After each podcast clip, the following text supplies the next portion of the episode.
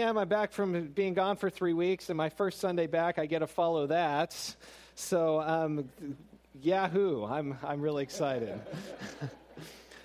well, let me let me share a little bit with you before I jump in. Let me share a little bit of where I've been the last three Sundays, in case you've been wondering. I was on vacation with my family in Idaho. And uh, I brought back a few vacation pictures. I won't bore you too much, but I do want to share a few things. We, we spent a lot of time camping and hiking and fishing in the mountains. And so here's a picture of uh, my kids and a few of their friends at a place called Lake Creek which I think is a place that has identity confusion. It doesn't know if it's a lake or a creek, but but we did have a, a blast, and we threw back um, probably twice as many fish as we actually caught that day. So that was that was a fun day. Another highlight of our time away, my family took a rafting trip on the Salmon River for a day.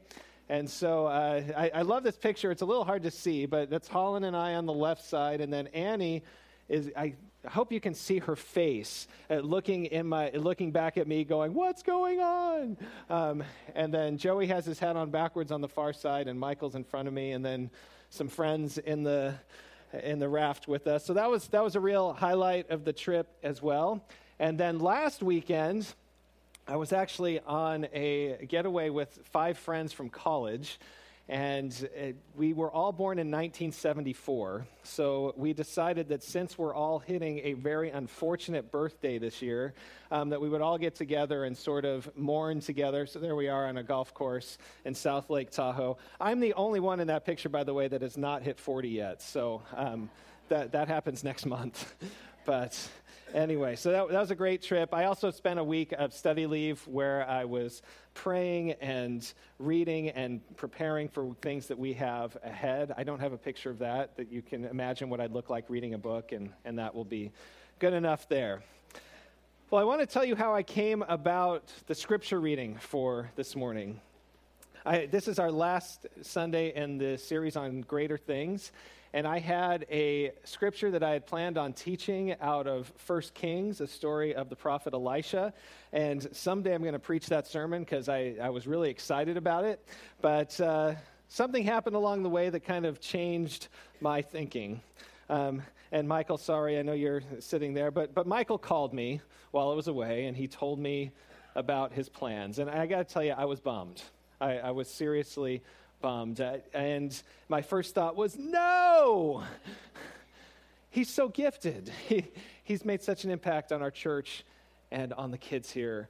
And I just, and this church has been through so much transition and change. And I was just like, no, I w- you know, I was discouraged. So I went out one day, and when I had some time, and I went and sat by the river that runs through the town. And I sat down and I prayed, and I opened my Bible to Psalm 66. And it spoke to me. And in that time, I decided that I was going to change what I was going to preach on this Sunday, and I was going to preach on this passage, Psalm 66.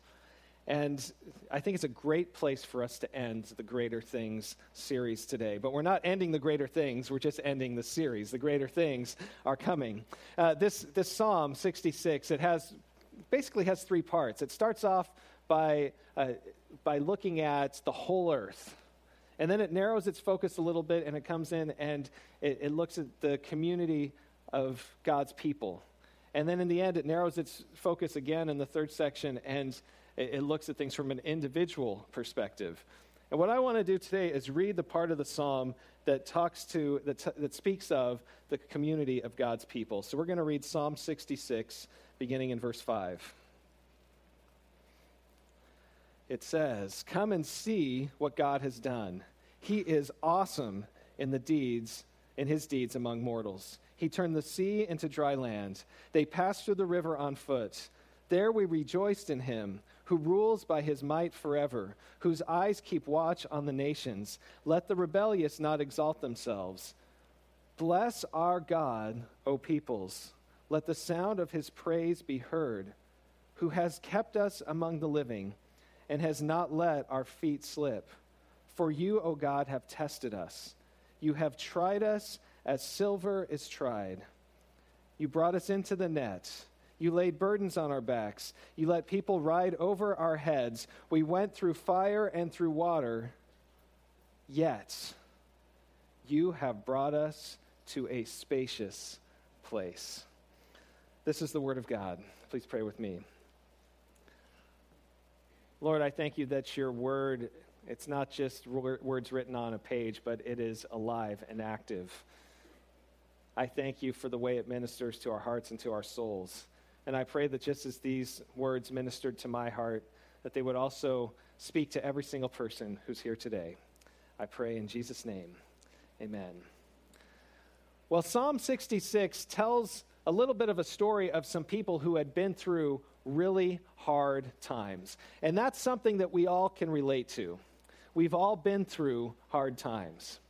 And it reminds me of an email that I once got that had a list, just a huge list of signs that it's going to be a bad day. And so, what I did is I took that list and I condensed it to 10, and I want to offer to you right now the top 10 signs that it's going to be a bad day. Here we go. Number 10, your birthday cake collapses from the weight of the candles think that's going to happen to me next month, I'm pretty sure. Number nine, your car horn goes off accidentally and remains stuck as you follow a motorcycle gang on the freeway. Number eight, the bird singing outside your window is a buzzard. Number seven, your four year old tells you it's almost impossible to flush a grapefruit down the toilet some of these begin to hit kind of close to home. Number six, it costs more to fill up your car than it did for you to buy it. Number five, you wake up to the soothing sound of running water, then remember that you just bought a waterbed. Number four, this, happens to, this happened to my son. Your doctor tells you that you're allergic to chocolate chip cookies. Number three, your income tax refund check bounces. That one got the biggest laugh at all three services. I don't know. Number two, you call your wife to tell her that you'd like to eat out tonight, and when you get home, there's a sandwich on the front porch. Number one, your kids start treating you the same way you treated your parents. So, those are some indications that you might be in for a bad day. Well, the nation of Israel, they didn't just have one bad day. In fact, they'd had several bad centuries of slavery in Egypt. And this passage, Psalm 66, it reflects on that time. And it's, it talks about the trials that they endured. It says that they were brought into a net, so they were captured.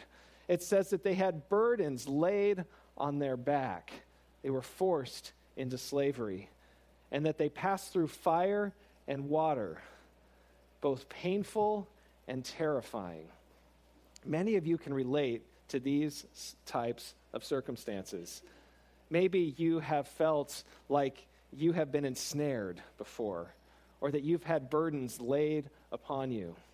Maybe you have felt like you have walked through the fire, or you've barely kept your head above water. I know many of you are dealing with these sorts of things even right now. I know that because you've told me, so many of you. You've told me about families in crisis, feelings of a loss of direction, feelings of insecurity. This psalm speaks hope into those situations. And it reminds us to be faithful to God and to seek Him in prayer, even in the hardest times.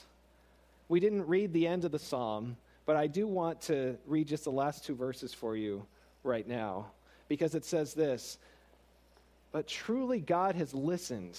He has given heed to the words of my prayer.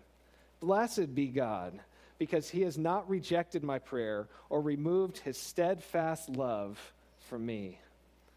This is the promise that God will always hear our prayers, that he will never leave us or forsake us, that he will always be with us. And even in those times where he seems absent, he is actually working for good. I believe these words to be true. And I don't just believe them because I've read them in Scripture, I also believe them because I've seen it with my own eyes. I've experienced it in my own life. Let me tell you one experience where that was the case. When I was with these guys this last weekend, we reminisced about a time when my sophomore year roommate, Joe, and I both ended up in the ER on the same night. Here's how it happened. We both went to the gym to play open gym basketball, just pick up games with whoever showed up. And we played several games together, and then we were on different courts for a while. And after a while, I looked around and I thought, Where's Joe? Where did he go? That's weird. And I kind of shrugged it off and I kept playing.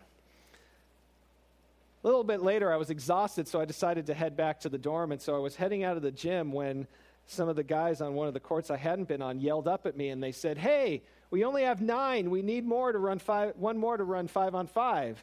I, I was like literally one foot out the door. I was so close. But I decided to go down and just kind of go through the motions, and I was really tired, so I, I thought I'll just kind of fill a space on the floor.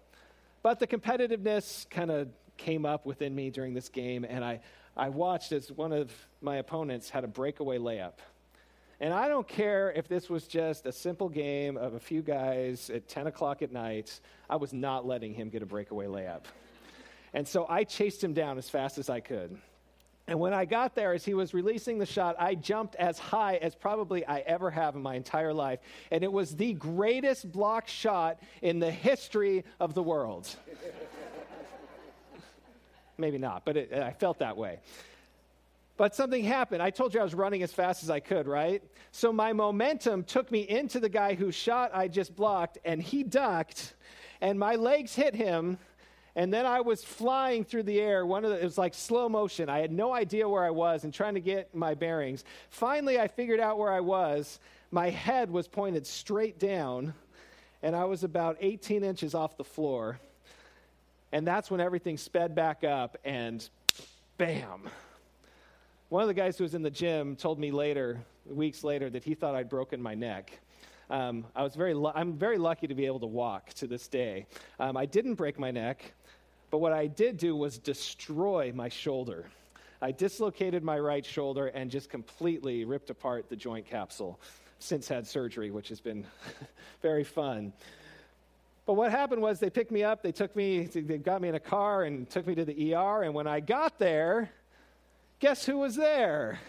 Joe apparently he had had somebody hit his, uh, hit his nose with their elbow, and his nose was just totally busted up, and he had a massive concussion. And so we had a really good laugh about this while we were all together um, about how Joe and I can't can't watch things. I, he can't watch things where somebody's getting hit in the face, and I can't watch things where somebody's shoulder is getting wrenched. And it was it was a fun memory, but it wasn't very fun when it happened. I tell you all this because it was this led to major disappointment in my life.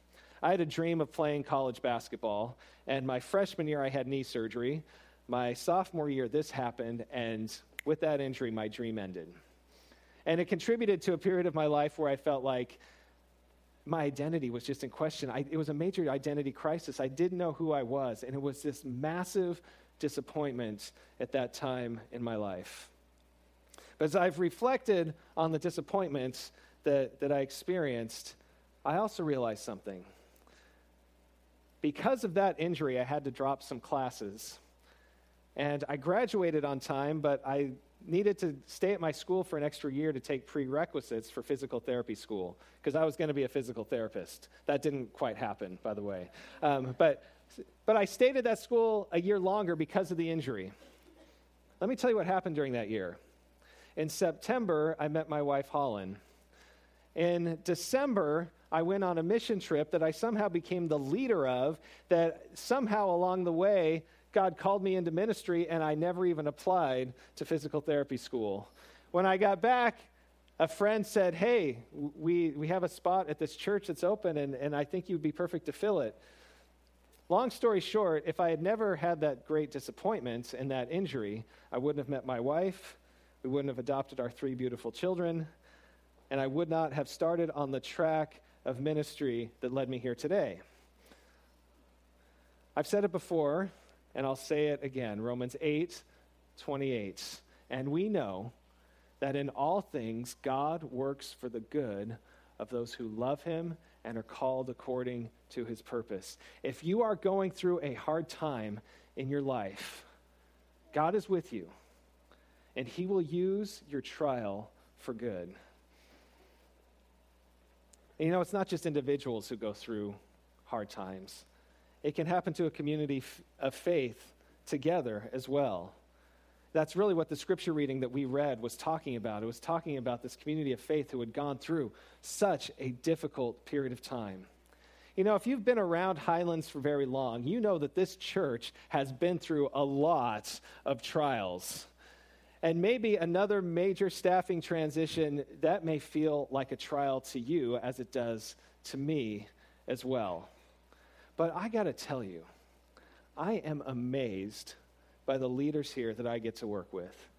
Those that have been here far longer than I have been here staff, steering team, deacons, ministry leaders, volunteers people who have seen an unbelievable amount of change and who have faced spiritual attacks in their own lives. And yet they have stayed because they believe that they are called to something bigger than themselves. And they see all of the, the trials and, and the hard things that, that they've been through and that the church has been through as evidence that they're going in the right direction because faithfulness to God always leads to resistance. I once heard someone say that even if you're on the right track, you can still get hit by a train. Individuals and communities that set out to follow God are going to run through hard things from time to time. Psalms, in Psalm 66, we see how periods of duress provide opportunities. It said this the psalmist wrote, For you, O God, have tested us. You have tried us as silver is tried. Faith is not faith until it has been tried by fire, and like gold or silver, been refined and shaped and come out beautiful and useful. Trials cause us to look to God with greater intensity, to pursue Him with more fervor. And what did God do for His people Israel when they endured a trial? He was faithful to them. As the psalmist said, he turned the sea into dry land. In this passage, it doesn't only just tell us about the time when Moses parted the Red Sea and the people crossed on dry ground and got away from Pharaoh's army. That's part of what it's talking about. But then it's also talking about what happened 40 years later, a lesser known story when the Israelites entered the promised land and they needed to cross the Jordan River, and God made the waters of the Jordan River stop so that they could cross on dry ground. You can read about it in Joshua chapter 3. This goes to show that what seems impossible for us is absolutely possible for God. And the psalmist wrote that our God is the one who has kept us among the living and has not let our feet slip. And he said to God, You have brought us out to a spacious place. Other translations say, You have brought us out to a place of abundance. And a literal translation of that last word is actually it's actually the word saturation. So you brought us to a saturation. I know you haven't done this recently, but I hope. But have you ever walked onto a lawn that's been overwatered?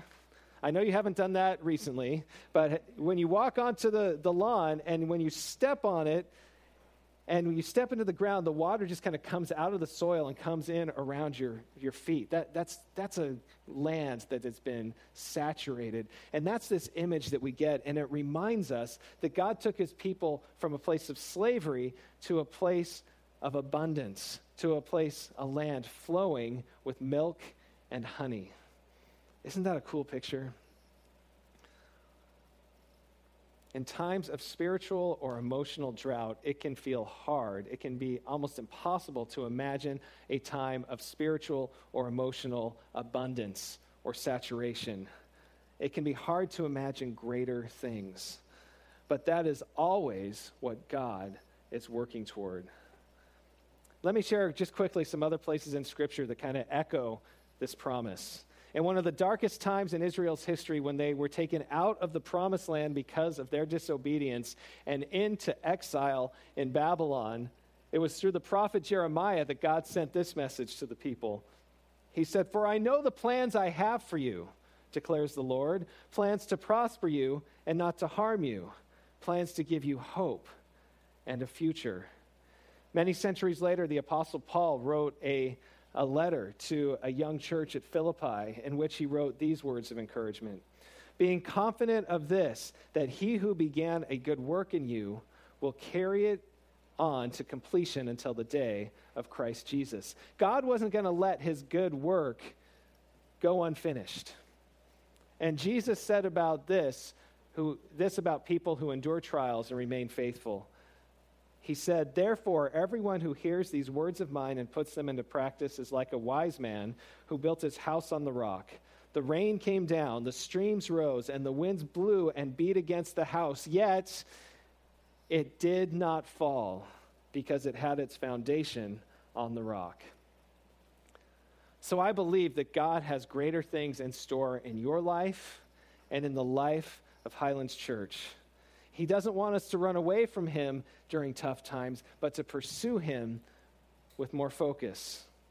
And as we head into this new school year, by the way, I can't believe that the schools are starting this Wednesday. Uh, this has got to be the shortest summer ever. For I, teachers, man, I am so sorry that that happened to you.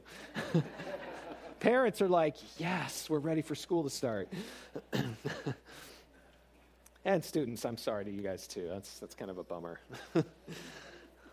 but as we head in, but I digress. So as we head into the new school year, I want to share just really quickly some of the greater things that I believe God has in store for us here at Highlands. First, let me tell you what we're going to continue to be in this new year. We will continue to be a church for the community. We will continue to, to look outside our walls, to meet people where they are, to look for the dechurched and unchurched and offer them the hope and the grace and the love of Jesus Christ.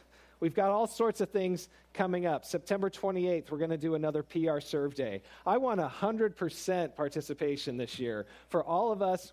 If you weren't here last year when we did this, what we did, we arrived here in the morning early, and instead of having three services, we split up and we did service projects all over this town. We're going to do that again September 28th to bless our community. We're going to continue to support all of these wonderful missions that, that we're a part of from Fellowship of Christian Athletes, the Link, Second Baptist, Loaves and Fishes, so many great things. We're going to maintain our monthly support for all of those things. We'll do Smash Out Hunger and Ski Patrol. We're also finding some new ways to serve our community. Um, in the next few months, we are going to start a grief share program here at Highlands so that those who've experienced loss in our community and in our church will have an opportunity to come and find a place of healing and hope and restoration. And then shortly after that, we're also in the process of, of getting a Celebrate Recovery started here so that those who are dealing with addiction in our community can have a place in, in Paso to come. The closest one right now is in Atascadero. We're going to continue to be a church for the community by always being a place where you can come as you are and where no perfect people are allowed. Where you can invite friends who maybe wouldn't want to darken the door of a church that, that maybe they could come and experience Christ here. We'll continue to be a church for young people in the community. I want to talk to the students who are here. I know there's a few of you. We are committed to having a dynamic student ministry and children's ministry at Highlands Church. And we are going to continue um, to, to be invested in the community of students out there and also to have thoughtful programming here as well. We will continue to be also a church that changes the world this year, you gave so generously leading up to Easter for our significant sacrifice, so much so that I believe it's three communities are going to get the gift of water through your generosity.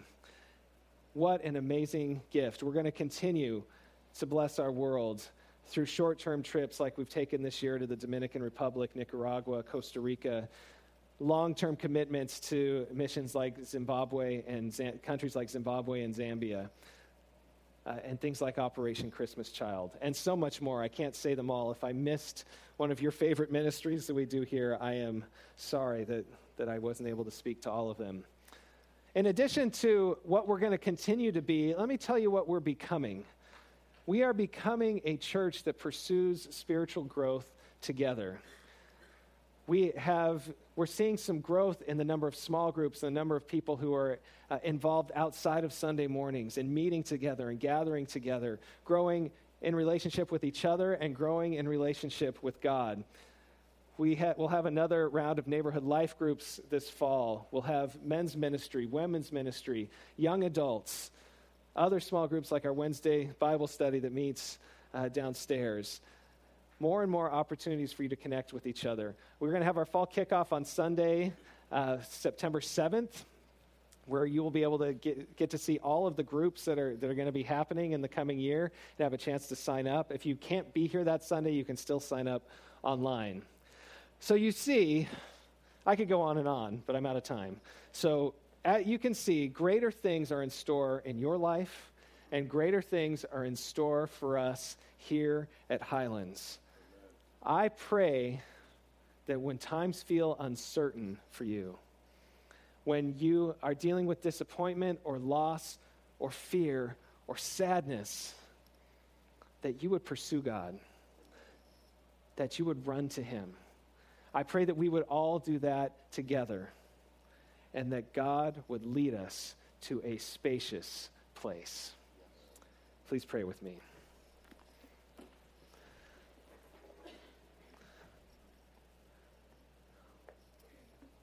Lord, you are the God who is always working, even when we don't acknowledge you, even when we're faithless, even when we turn our back on you. You are always faithful.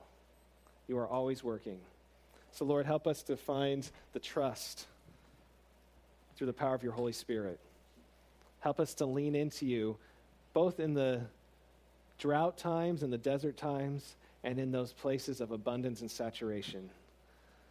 Lord, I praise you for who you are. I praise you for what you've already done in and through Highlands Church, and I'm excited about the future that you have in store for us. We praise you in Jesus' name. Amen.